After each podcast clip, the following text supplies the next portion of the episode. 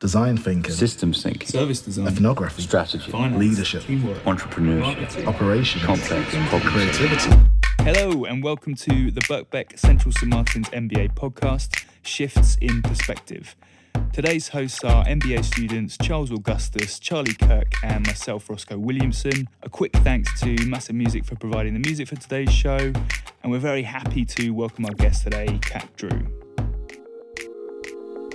A hybrid policymaker and designer, Cat Drew spent 12 years in government working in strategic posts in the Home Office, Cabinet Office, and Number 10. At a point during that time, Cat felt she wanted to do something visually more creative, so left for a couple of years to make art and drink beer in Berlin. She came back to combine a master's in graphic design with policy and found there was an appetite for design skills at the heart of government in Policy Lab. Many of those projects were in partnership with Us Creates, and she enjoyed working with them so much she leapt at the chance to move over to them full time.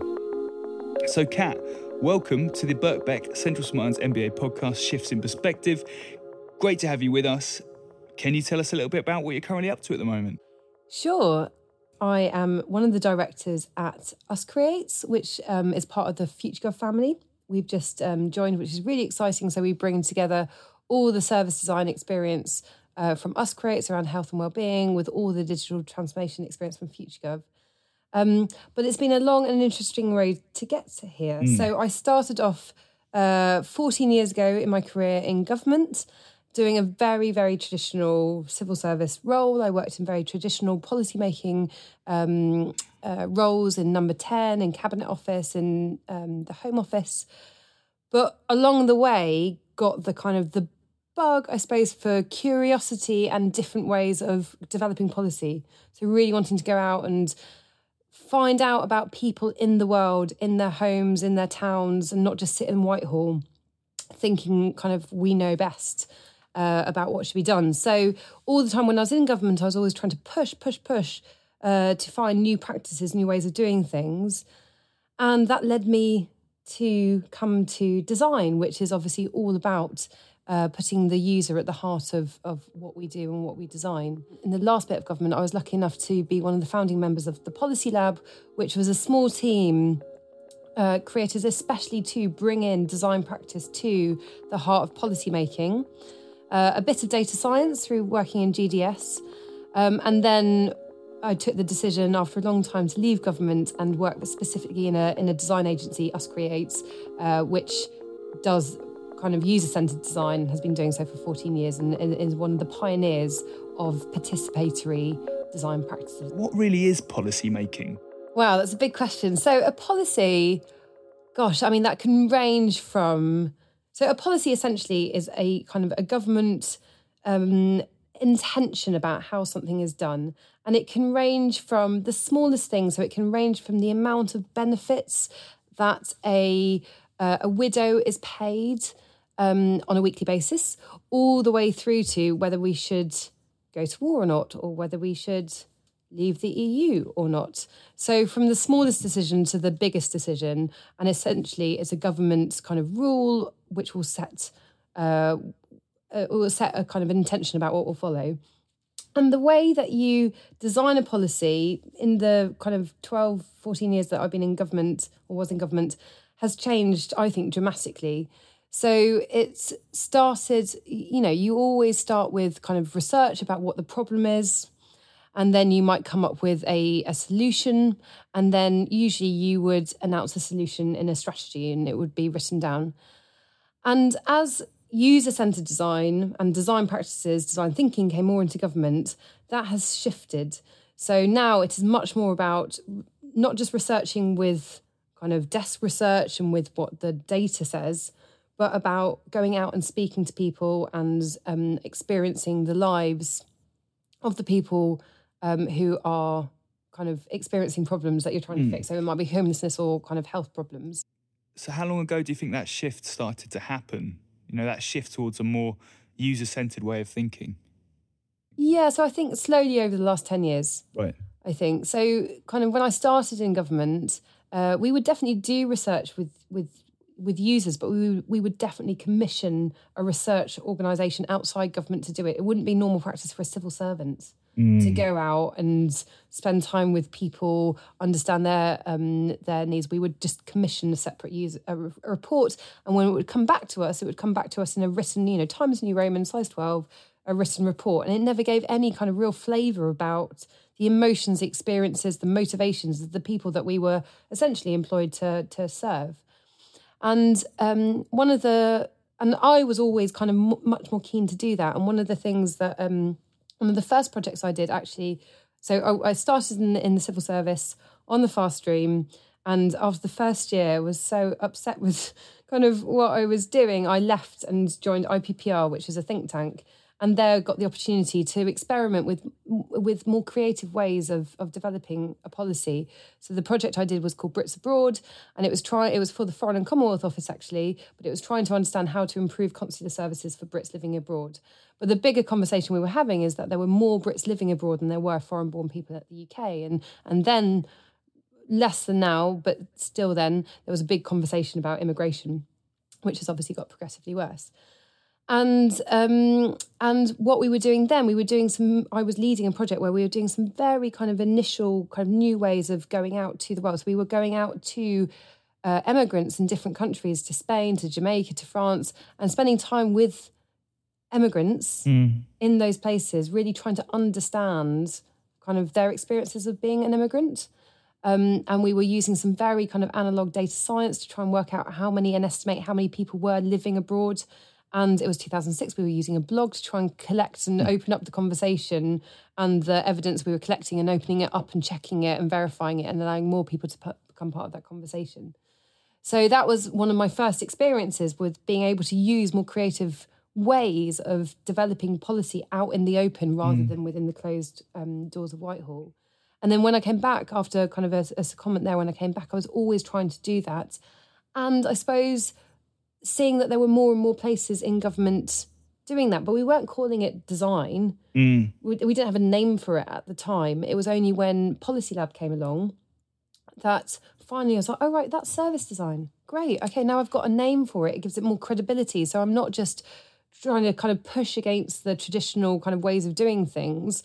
There is a kind of a vocabulary which has some credibility in the world, which I can then say and explain things. So that was around 2014 was when uh, Policy Lab was founded, and Policy Lab was um, there was a kind of couple of things before it. So there was a, a big report. So Mind Lab uh, was uh, one um, the Danish kind of um, pioneer of all of this thing. So it was set up by Christian Bason um, a few years earlier in, in Denmark, and that was the, the, the first time in the world that you had design brought into how government was doing policy making. And Mind Labs lasted it unfortunately closed down kind of um, last year or earlier this year rather, but it was the pioneer and it set the standard for other countries to follow. And then um, there was a big commission led by Barry Quirk and the design council called Restarting Britain.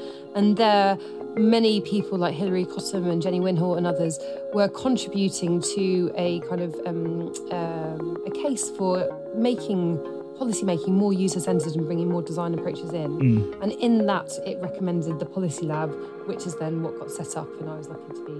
Ah. How do people in government first react to this? Because it seems, I know, um, I guess when most times you think of government, you think of a quite bureaucratic mm. environment, and you bring something which is quite creative, something that's quite user centered, you know. So, what's the initial reaction you got? I think varied. I mean, I would say the civil service is incredibly creative generally. So people are always coming up with really, really great ideas, and there's some fantastic kind of thinking going on. I guess the the the concerns that people had was something about maybe the language like design is not something that traditional civil servants get kind of um, get recruited for. I mean that's all changed now especially with gds coming in. There's loads more designers being asked for in government. I think there's um there's a couple of things. So i think um one thing that like no minister wants kind of a surprise and putting out an idea before it's fully formed is quite a scary thing because what you're doing is you're putting out a kind of a essentially a half baked idea, a hmm. half formed idea to get feedback on it to improve it so it doesn't fail down the line. But by doing that, you're making yourself vulnerable to people criticizing things. And so that used to be kind of, you know, all of that kind of thinking used to be kind of kept inside, kept inside, kept inside until you've got the perfect idea and then you release it and, and ask for feedback at that time, but you've not tested it already. So that was kind of one thing. I suppose kind of um, when we do when we did workshops with um, with civil servants and we were drawing things and asking people to sketch out an idea rather than to write down an idea. That is asking people to use a different side of their brain, a different way of kind of knowing about the world. When we're asking them to not read a massive research report, but look at a video of someone who has got uh, who is experiencing homelessness or who is taking a train ride uh, with a young family and trying to struggle uh, among the commuters, that is a new way of seeing evidence. Mm. And it's really exciting for people. People really love it, but they just have to kind of get their minds around. This is not what we've been doing for the, you know, for thus far in my in my um uh in my kind of career. So because it's it's quite a stark contrast to the sort of quantitative data that people are used to and founding their their actions upon. Mm-hmm. yeah. So I, I think it's interesting how one introduces the idea of something like ethnography to an organization, whether that be a, a public organization or, or a private organization, and justify essentially the cost and time that goes mm-hmm. into it when people are used to such a kind of myopia towards quantitative. Yeah. How can you base a policy when you've spoken to 10 people rather than data which gives you kind of what 60,000 people um, are doing? And so, what I would say is two points. First of all, the data tells you the what is happening, but it doesn't always tell you the why. So the data might be telling you that um, you know there's 2.5 million people on health-related benefits, and three times as many people go on to health-related benefits per year than come off. But it doesn't, and it might give you some indication about why. So we know that kind of um, uh, men who suffer bereavement are more likely to go on to benefits. We know that um, kind of income is a massive uh, predictor of whether you, if you've got a health condition, you go on to benefits. We know that men are more likely than women, but we don't know why. So then you have to do ethnography to, to answer some of those questions. So in one of the first projects we did um, in Policy Lab that I led, we were combining data science and ethnography to find this out exactly. And one of the things we found was that women uh, were more likely to be in work but struggling with a mental health condition. And we'd assume that's because, so we were like, oh, well, well, why is this? And so we assumed it was because women have um, stronger kind of social networks and are more likely to talk about their conditions. And then we use ethnography, which is where you go out and spend time with people to experience it, to understand their lives. We work, um, found one woman who's a teacher in North London who fitted this profile. And from her, we understood that actually, I mean, she had been suffering with depression for four years um, and never talked to her, um, never talked to her boss about it. And when she got cancer, she said she was relieved, which was incredible to us. I mean, how can anyone be relieved when they've got cancer? But for her, it gave her a reason, a physical health condition to go to her employer to talk about. If you do things just based on data and you don't actually speak to users about it, you might fail massively. So, to give you an example of that, we were just we've just been working with um, Bloomberg Philanthropies, who have this Mayor's Challenge, which is a city innovation prize in the US, and they gave 35 um, US cities $100,000 each to prototype their ideas, and lots of their ideas are around data because Bloomberg is a data company. Um, and in Hartford, in the USA, they use there's a technology called ShotSpotter, which essentially, whenever a gunshot goes off, it alerts the police. And they wanted to send out a drone to the area to start collecting evidence immediately because lots of people don't get convicted because people run away from the scene quickly and there's no evidence. They did that, first of all, without involving residents. And you can imagine that kind of blew up because in this community, the police and the did not have a lot of trust with the local community. So then they went back and they did loads of work with the community, prototyping what drones could mean. They experimented with what does it mean that local people in this area can have drone businesses? Is that a way to kind of get this in? And what they came up with in the end, they had to pivot the idea, um, the drone, and now the drone, what they ended up was it was collecting, it was giving first aid to the scene quickly to help the victim of crime rather than to collect evidence. What skills did you need to kind of really get really useful information? The one project we did was with um, in Policy Lab was with the Department of Transport, and they wanted to create a new rail strategy. And usually, to create a rail strategy, they would look at the the annual passenger survey, which asked certain questions about kind of um, it asked questions about price, about convenience, about punctuality, which are all things that we think are important uh, for rail users.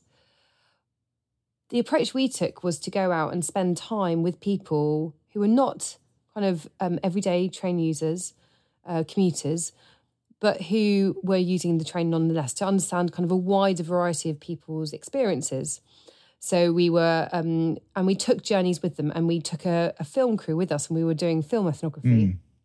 And it was fascinating because it helped us empathize with different situations. So I, I used to commute from Kent and also kind of a shorter journey from, from Hackney Downs to Liverpool Street, uh, commuting nonetheless.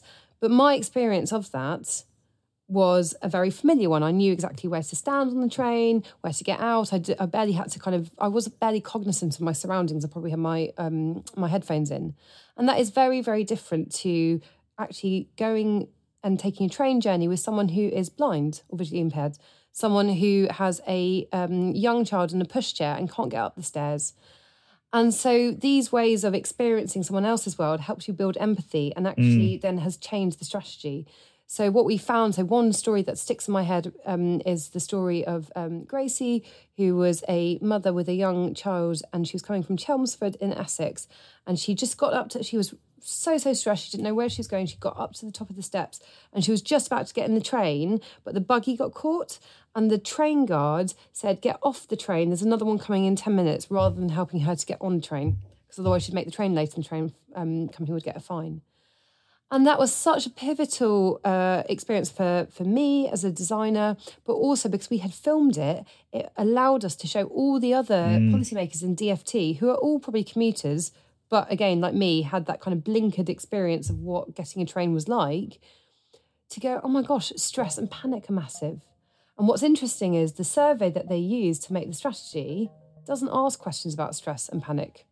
So that was never something that they considered before. So by doing um, ethnographies and empathizing with uh, how people actually experience services, you can identify other things that you might not ask questions about usually. And so the strapline of the strategy changed to creating a panic free journey for all. Brilliant answer. Yeah. I think it, it, really keys into this idea of creating, um, you know, thick descriptions and rich picturing, right? So have you um, have you have you have you uh, had much experience of rich picturing? so you might have to explain to me and to the That's listeners good. what that is. Rich picturing. So how how where, how, where should we start? Rich picturing. Messy. Yeah, it's it's it's a visual narrative of the complete system as it is currently. Mm-hmm. So you're looking at different factors from the environment in which the system exists in, mm-hmm. um, the internal factors that you might need to consider, as well as the users and the processes involved. Mm-hmm. You know, so the whole concept is a way to map out a complete view of the of the problem situation. And yeah, and from which certain issues will arrive. As, exactly. Mm-hmm. But it really really is insightful in terms of being able to look at the whole system very visually. I mean, albeit the worst drawings known to man. yes. but that's the whole point of it. The whole point of it is to, to, to get, you know, get your team or your clients, your organization, get them involved, get it messy and actually visually mm. map stuff out. What, you know, which kind of brings us onto this whole, you know, world of systems thinking. Mm-hmm. Yeah. What, what, what do you think about it? Like when you're thinking about a tricky social problem like homelessness or mm. child poverty, you cannot address that with just one service. Like mm. a person is going to be interacting with lots of different services. There are multiple causes that are affecting a person's risk around homelessness. It might be drugs, alcohol. It might be kind of um, like the, the the fact that we don't have enough affordable homes. There's like multiple different reasons, and so you can't address it with one intervention alone. So you have to think kind of systemically, and also like you can't uh, you could you can try and address the, the the symptom of it, so you can give people extra kind of top up loans, discretionary housing payments they're called, but that's not addressing the root cause. Mm. So if you really want a kind of sustainable uh, solution to the problem. You have to look much more deeper into the into the issue. Um, and so, I think so. Ethnographies kind of allow you to do that because you are kind of delving into people's lives and un- understanding kind of what are the what are the root causes that are affecting things. But that's part of the, Yeah. the issue. So part part of it is understanding people's lives. But as you say, there's also understanding the organisations that are involved as part of the solution. Yep. So these might be the the the organisations that are technically responsible for the solution. So quite often the local authority, Mm-hmm. um, and there to understand not only kind of like um, what the solution might might be, but also the invisible things around the solution. Mm-hmm. So rich picturing not just kind of who's responsible, but their values, their relationships with the other parts of the local council or with the local hospital or with the local police. What are the behaviours of the frontline staff? Are they about um, providing services and kind of housing allocation money, or are they about actually supporting and coaching, which is two different roles and behaviours in frontline staff? you have to think about um, kind of incentives and what are people motivated, the staff and the organisation, what are they motivated to do? So there you've got user and their kind of world, you've got the organisation who's kind of responsible for it and the invisible things around um, the, the idea that you might have. But then in a true kind of systems thinking um, uh, way, you might want to think about, well, what are the other things in the place that might also be part of the solution? So um, it might be not just the local authority or the um, kind of the hospital who can support homelessness. It also might be local businesses, the security guard in Tesco's who might notice someone is rough sleeping all the time. They might be part of the solution. So you've got a whole kind of place-based system to to think about and to and to draw and lever in resources. And a really good example of that is um, uh, a guy called Chris Hildrey, who was the designer in residence at the Design Museum last year, and he was looking at homelessness. And I, I do lots of work on homelessness, so this example might come up a few times. But um, he was thinking about how do you um, create a, um, a kind of uh, a response to homelessness to tackle the kind of um, the stigma that is attached to people who get, who are living in hostels, not able to get a job because their address is a registered registered homeless hostel, so they can never move out of their situation. So Chris worked with the Royal Mail. Now, who'd have thought the Royal Mail had kind of uh, a role to play in homelessness prevention? But what the Royal Mail have is loads of proxy addresses of buildings, residencies that are not being occupied, who could loan their address to someone living in the hostel. The person in the hostel never needs to go and live there. They never need to go through the front door, but they can borrow their address to put on their application forms for employment, removing the stigma, and therefore being able to get into employment and then be able to get out of their homelessness hostel. I think that's what's interesting about the concept of systems thinking because it it forces you to take a much more global look at a problem. I think it's very easy just to hone in just what you think you're trying to solve, but when you kind of take that step out, you realize that there, I guess, there's partners out there, there's other levers you can be moving you don't consider most of the time. And the thing is, though, so that's that's part of the, so within systems thinking, there's two elements to it. There's um, kind of mapping the system, where you might want to look at the root causes of the issue, and lo- looking at the root, root causes might then um, help you identify who else in the system might be able to help. You want, might want to just map a local place anyway, just to see what kind of assets are available in the local place. So- and then, then you also might want to like think about the value and kind of all of the rest of it and the behaviours in that system. But the other thing, the, the next part of it, which is kind of think like a system, act like an entrepreneur, is how do you activate that system? What could be? Yeah. What could be is, um, just starting to make something tangible and actually attracting the system together, not through theory, but like a practical thing that they can get involved in. And by getting involved in, then they can start building relationships. And the other thing is to um, think carefully about the value exchange that each person who you want to bring into your system, or not your system, no one controls it, the system, what are they going to bring to it and what are they going to get out of it? Because what you want to do is you want to show them the value that there's more value in being part of a, the whole than there is being alone. alongside the um the sort of social innovation side of things in terms of have you had much experience introducing uh, these ideas and frameworks and processes into private businesses Mm. I mean, one kind of interesting project that, that we've done, which is around, which is for the private sector, um, is around wastewater and sewage and fatbergs, which is kind of interesting. Topical. Who doesn't love fatbergs? fatbergs, exactly. So Isn't there one in a um, museum now? Do you? But you know they they're huge, right? And so we work. We were lucky enough to work with this amazing company called Neuron, and Neuron um, have got this great new technology which um, can create kind of real time um, sensors for wastewater in sewers. And the way they do this is by putting lights down fiber optic cables and using the kind of the, the feedback from it, the sensors back from it, and the the waves to work out what's the temperature of the water, which gives indications about kind of like the the height of the the, the kind of the fullness of the sewer, but also whether there's cracks, whether things need repairing, etc. Whether there's a fatberg kind of created um, or creating in there. And previously, the way the wastewater companies, so there's 12 in the UK, the wastewater companies used to do this is by someone who's probably about 50, who's probably worked in the wastewater company all their life, who's got a wealth of knowledge, leaning down with their ear next to a manhole and listening. And the manhole covers in London, if you're lucky, they're 200 metres apart. In the rest of the UK, they are much further apart. So there's basically hardly any data. So this is completely revolutionary.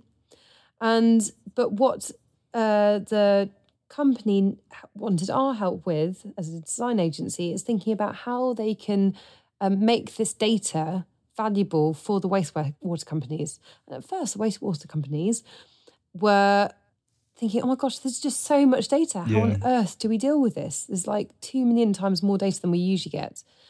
And so what we did is we went out and spent time doing interviews with people in wastewater companies, people who are in the planning department and the operations, long-term planning strategy, uh, people who are picking up the phone because someone says, "Hi, there's a sewage leak at the bottom of my garden. It really stinks. I need a, a repair van out here right now." So different audiences for this data. So we were getting a different understanding of different user needs within the um, within the organisations, and then helping Neuron build different interfaces for different for for data. So the planners, the operational people, they wanted the raw data. They want to be able to play around with it, model it in different ways, work out kind of like what their kind of projected demand was going to be in the future. Uh, the person in the call center just needed an alert to say, "Do I need to send out a repair car or not?" That was it.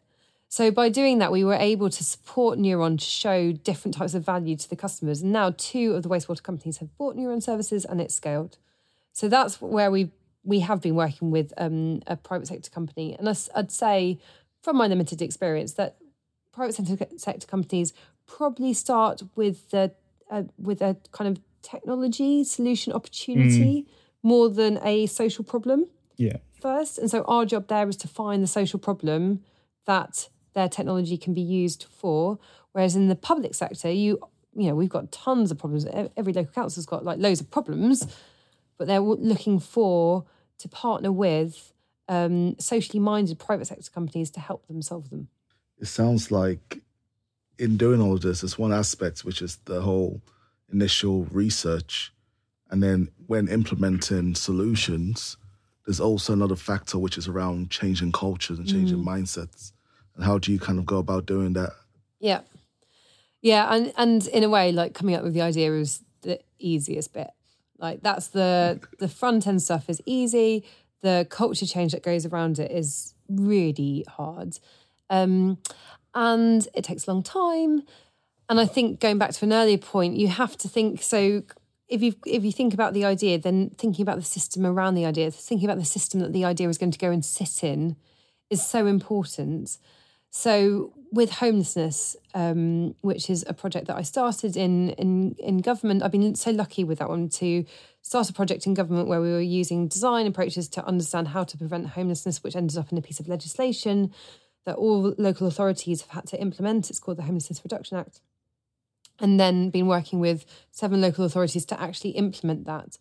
And at the centre point, one of the centre points of this legislation is around um, uh, making the local authority responsible for supporting people who are at risk of homelessness much earlier, 56 days before eviction rather than 28 days, but also jointly planning with them what both sides can do to help them uh, prevent homelessness. So, what the local authority to do can do to manage risk, but also what the individual um, can do to manage their own risk.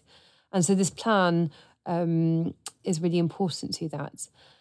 And what it does is it forces the uh, well, not forces it kind of requires the the frontline workers to move from being a kind of a gatekeeper of services. Yes, no, you can have this extra budget, or we can give you this temporary accommodation. Yes, no, to a kind of a coach, a mentor. Like, what can you do? What are your strengths? What are your assets? And what's been interesting, we've been doing lots of work with Lewisham Council, who are kind of really pioneering in this space. And the way we've done it is to involve all those frontline staff in the process right from the start. So when we've been doing kind of user research, sharing kind of user need with them. So, you know, even though they see people every single day, they don't often put themselves in a user's shoes. Yeah. So using personas to help them get themselves into their shoes, think helping them to imagine, you know, put themselves in the shoes of the people that they're um, next to each day, um, and prototyping, role playing uh, with them. And role play is something that kind of um, is is new to local government. It's new Yeah. to national government.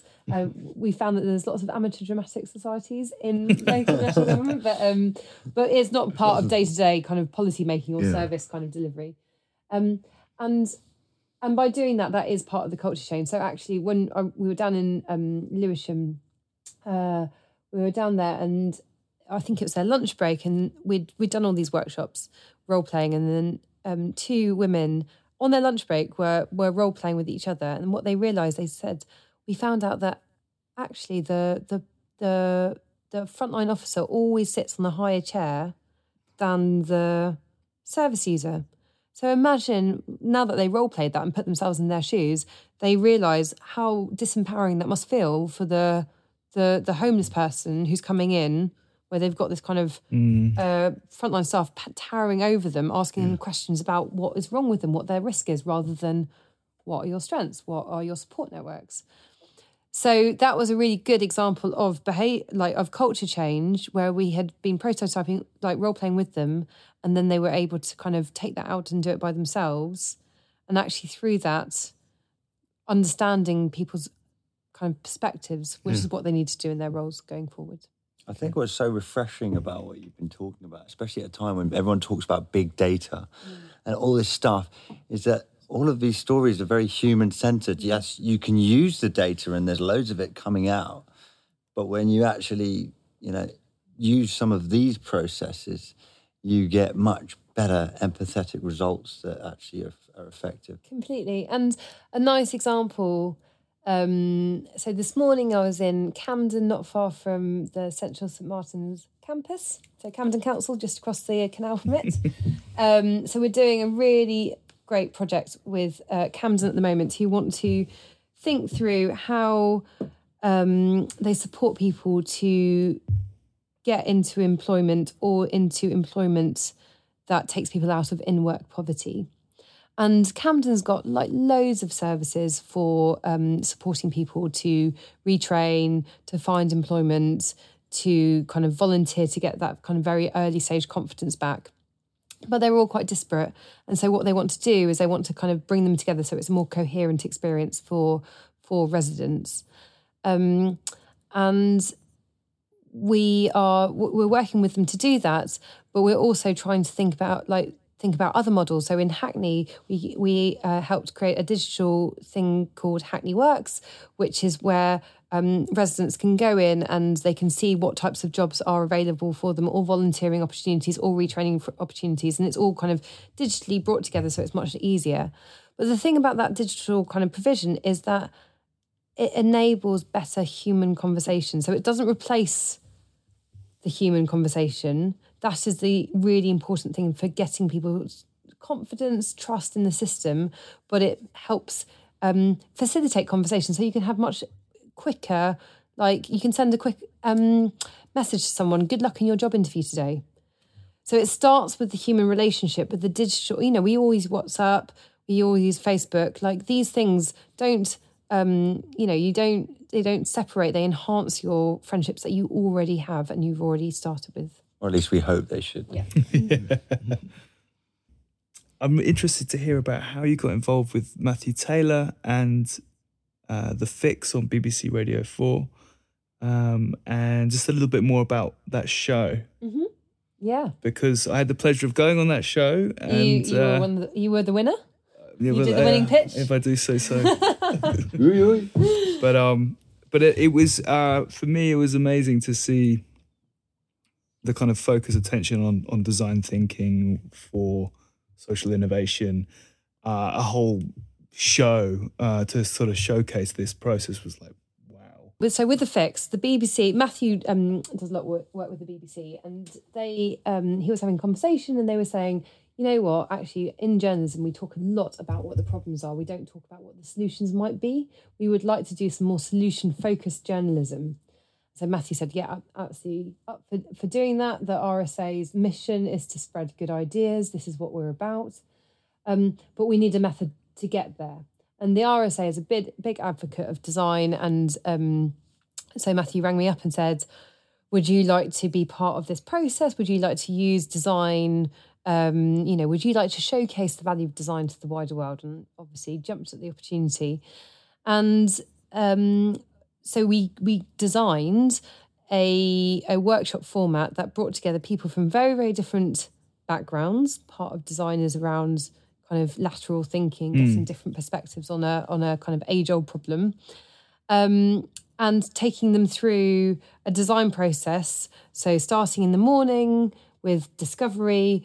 Um, bringing in different people's perspectives, bringing in different types of evidence, so a bit of data, a bit of user kind of um, users who were experiencing the problem, some experts as well, getting people to digest that, refine their problem, and in the afternoon, uh, co- like developing and and prototyping ideas before they were, as you know, judged at the end.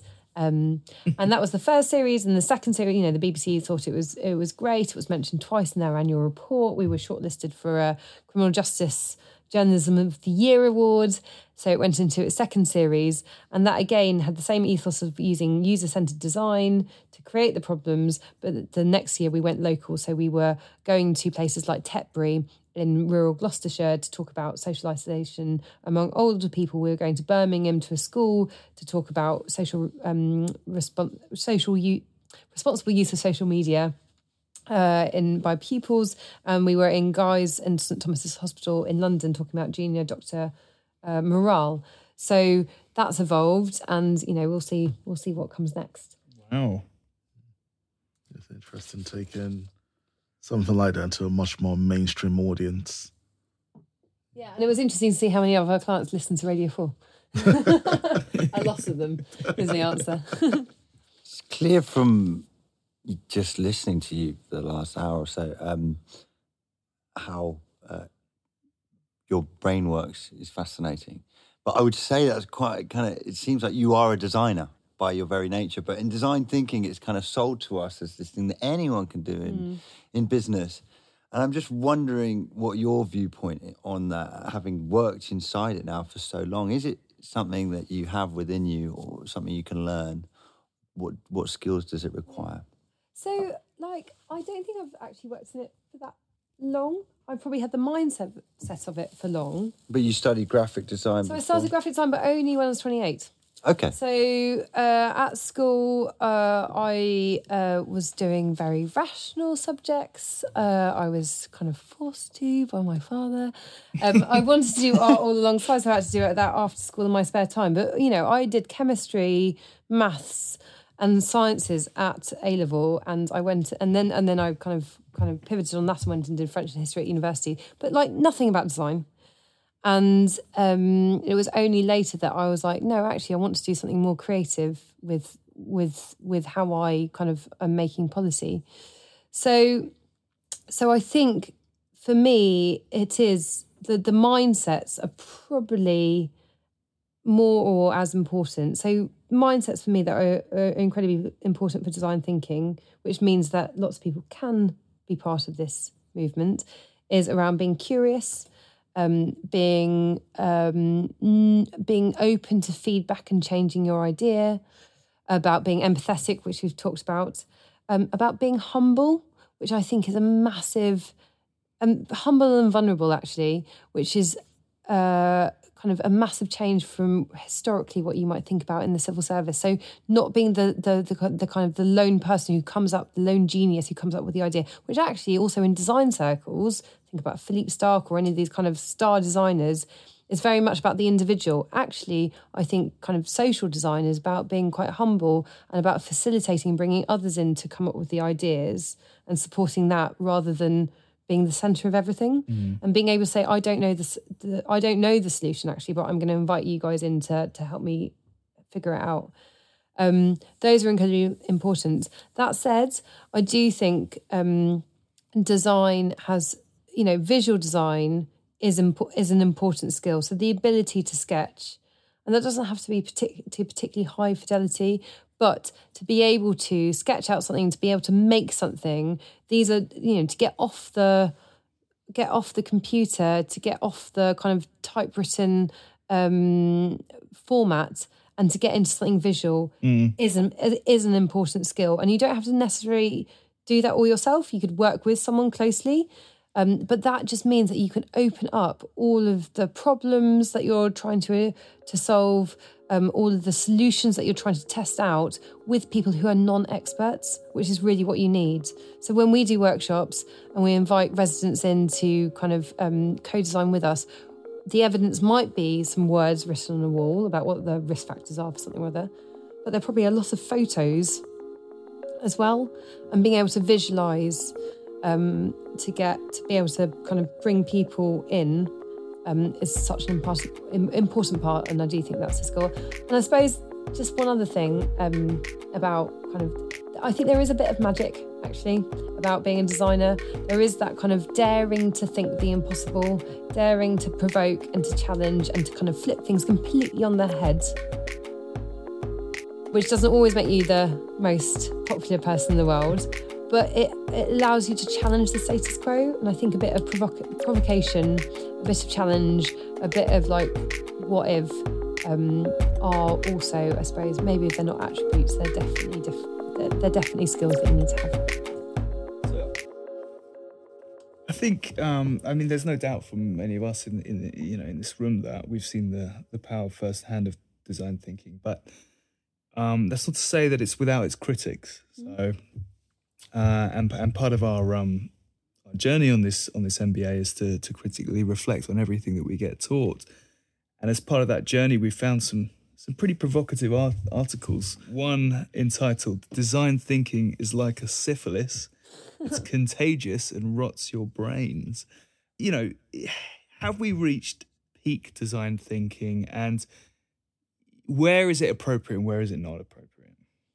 So I think, I mean, we do loads of capability building actually as part of part of our practice, and that's really really important.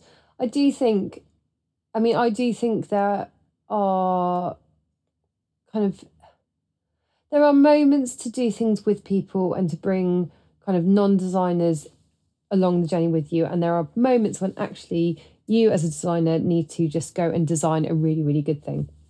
So I think kind of some of the limits with co-design is that sometimes co-design can be really really great and bringing different perspectives but sometimes you are basically trying to appease everyone and mm. therefore your idea becomes the lowest common denominator rather than the best it can be. So sometimes with design you're asking people what they want rather than helping them to imagine what could be. So again you need to provide something provocative to kind of push people's thinking and that might need to be designed alone um, equally, you know, design is a, a prof- like ethnography. That is a skill. People train for years to be a really good ethnographer. So I think what you can do is you can like build people's capabilities in the mindsets around empathy, about wanting to need to go out and speak to users, about being able to be empathetic with different perspectives, about being open to um, feedback.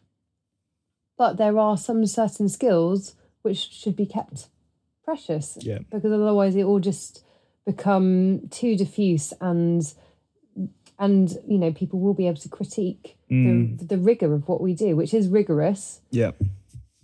but needs to be kind of protected Who's doing ethnography well out there?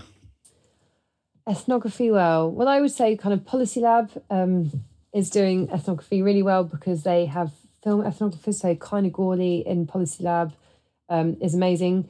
Ipsos Mori, I would have to say, uh, Ollie Sweet over there is just one of the best ethnographers I know and is also a regular contributor to the fix. Um, I would say we are. uh, we've just done some really great work in Hackney, again, looking at kind of healthy weight management within different minority ethnic groups and really trying to get to the, the heart of kind of why, in, like, how food is conceived in, in different cultures. Um, and Snook, also a really great um, design studio based in Hackney. They do really, really good stuff. One area that, that seems to be quite blurred and and um, obviously very clear for people who are who are within this, but the difference between design thinking and service design. Mm. Design thinking, service design. So, and I, well, I don't think it's too clear actually. And I don't, you know, service design is something that kind of has emerged over the last 30 years and is changing all the time. So I I go to the Service Design Global Conference um, pretty much every year for the last few years. And it's interesting to see how it the, the conversations at Service Design Global Conference show how it's evolving. So last year was all about systems thinking. And this year is all about organizational and, tran- and, and culture change and transformation.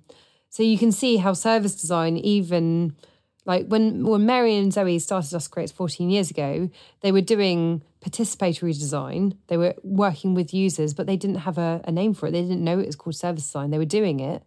Then that kind of that came into being and then kind of um, then service design realized actually it's more than just designing a single service problems are so complex we have to design across the whole system. So now we talk about systems thinking and actually it's not just enough for us to go in and do the service and come out. We need to embed skills in the organization. So now it's much more about organizational design.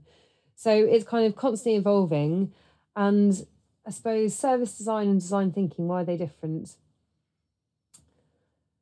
Um, I think so. So the critiques of of design thinking would say it's thinking, not doing, and service design is explicitly about doing and making the thing.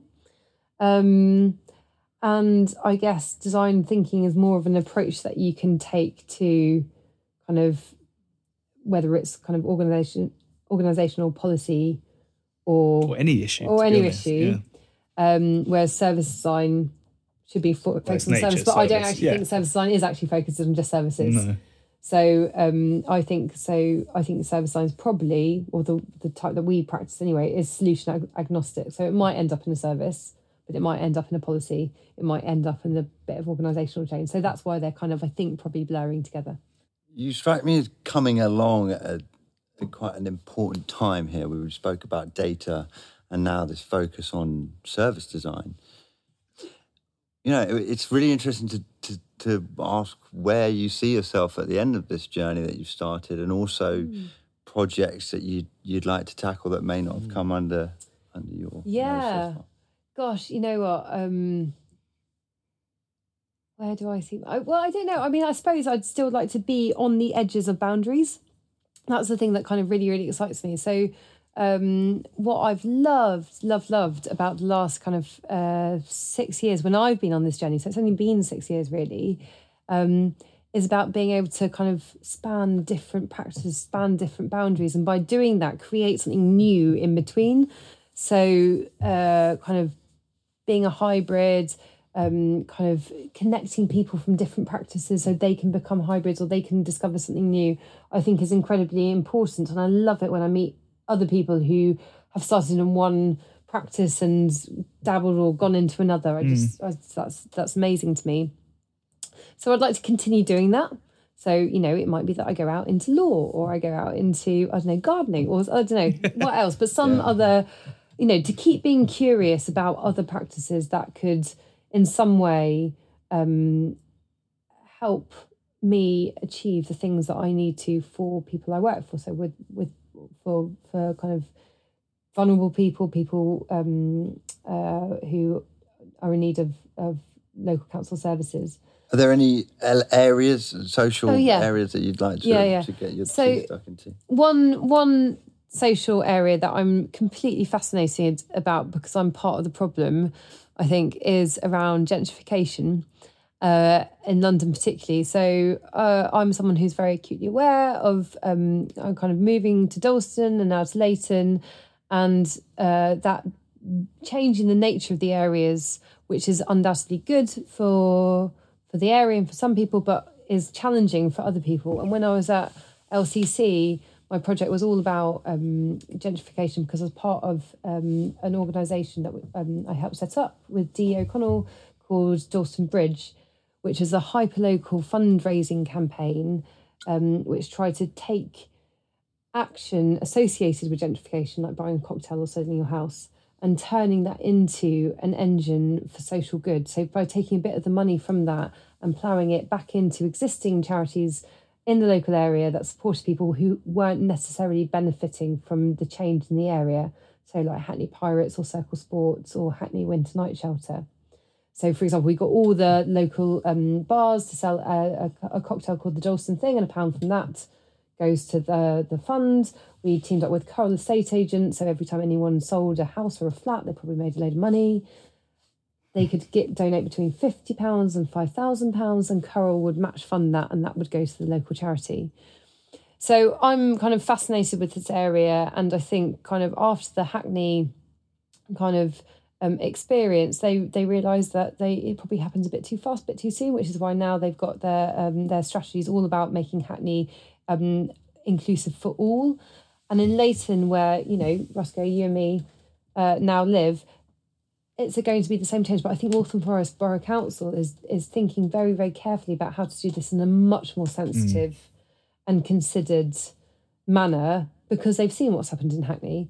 And so I would love to do a project, and there are there are already projects around that, but um, I so one project that I was kind of like not part of, um, but worked kind of alongside was Waltham Forest did a project to use data to understand who was using the cultural venues in Waltham Forest, so Vestry House, William Morris Museum, and obviously, as expected, it's kind of like white middle class people using those venues. So what they through that realise is they have to like make an um, absolutely concerted effort to go out and find out what culture and arts mean to everyone in the borough and make sure what they put on is catering for everyone's needs, not just mm people who like to go to the William Morris Museum. Yeah, I guess it's not just gentrification, it's homogenization, which is something that is so sad, especially as we look at an increasingly globalized world.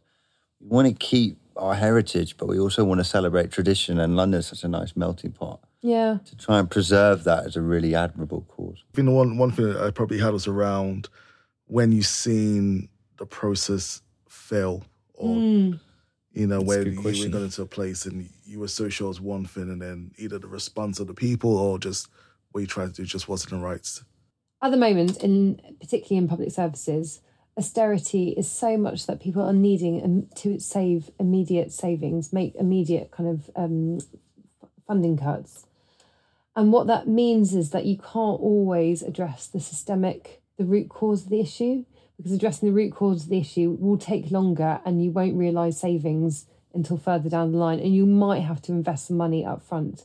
So, for example, if you really want to um, uh, tackle homelessness, you might actually have to identify people who are earlier at risk and do more with them and so do more with more people rather than waiting for people to come to the um, the council when they're in crisis situation so that's kind of that outreach.